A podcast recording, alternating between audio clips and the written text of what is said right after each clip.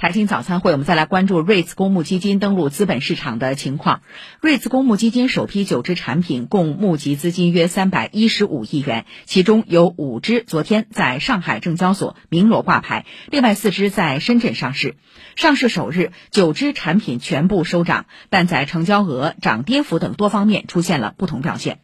昨天收盘，蛇口产源涨幅最大，达到百分之十四点七二，涨幅超过 A 股主板市场一个涨停板，其盘中涨幅最大至百分之十九点九六。此外，首钢绿能上涨百分之九点九五，张江瑞上涨百分之五点八九，涨幅均超过了百分之五。东吴苏州工业园区产业园瑞涨幅最小，为百分之零点七零。从成交额来看，中金普洛斯仓储物流瑞以三点零五亿元成交额居首，宏土创新盐田港仓储物流瑞成交金额最小，为一点二一亿。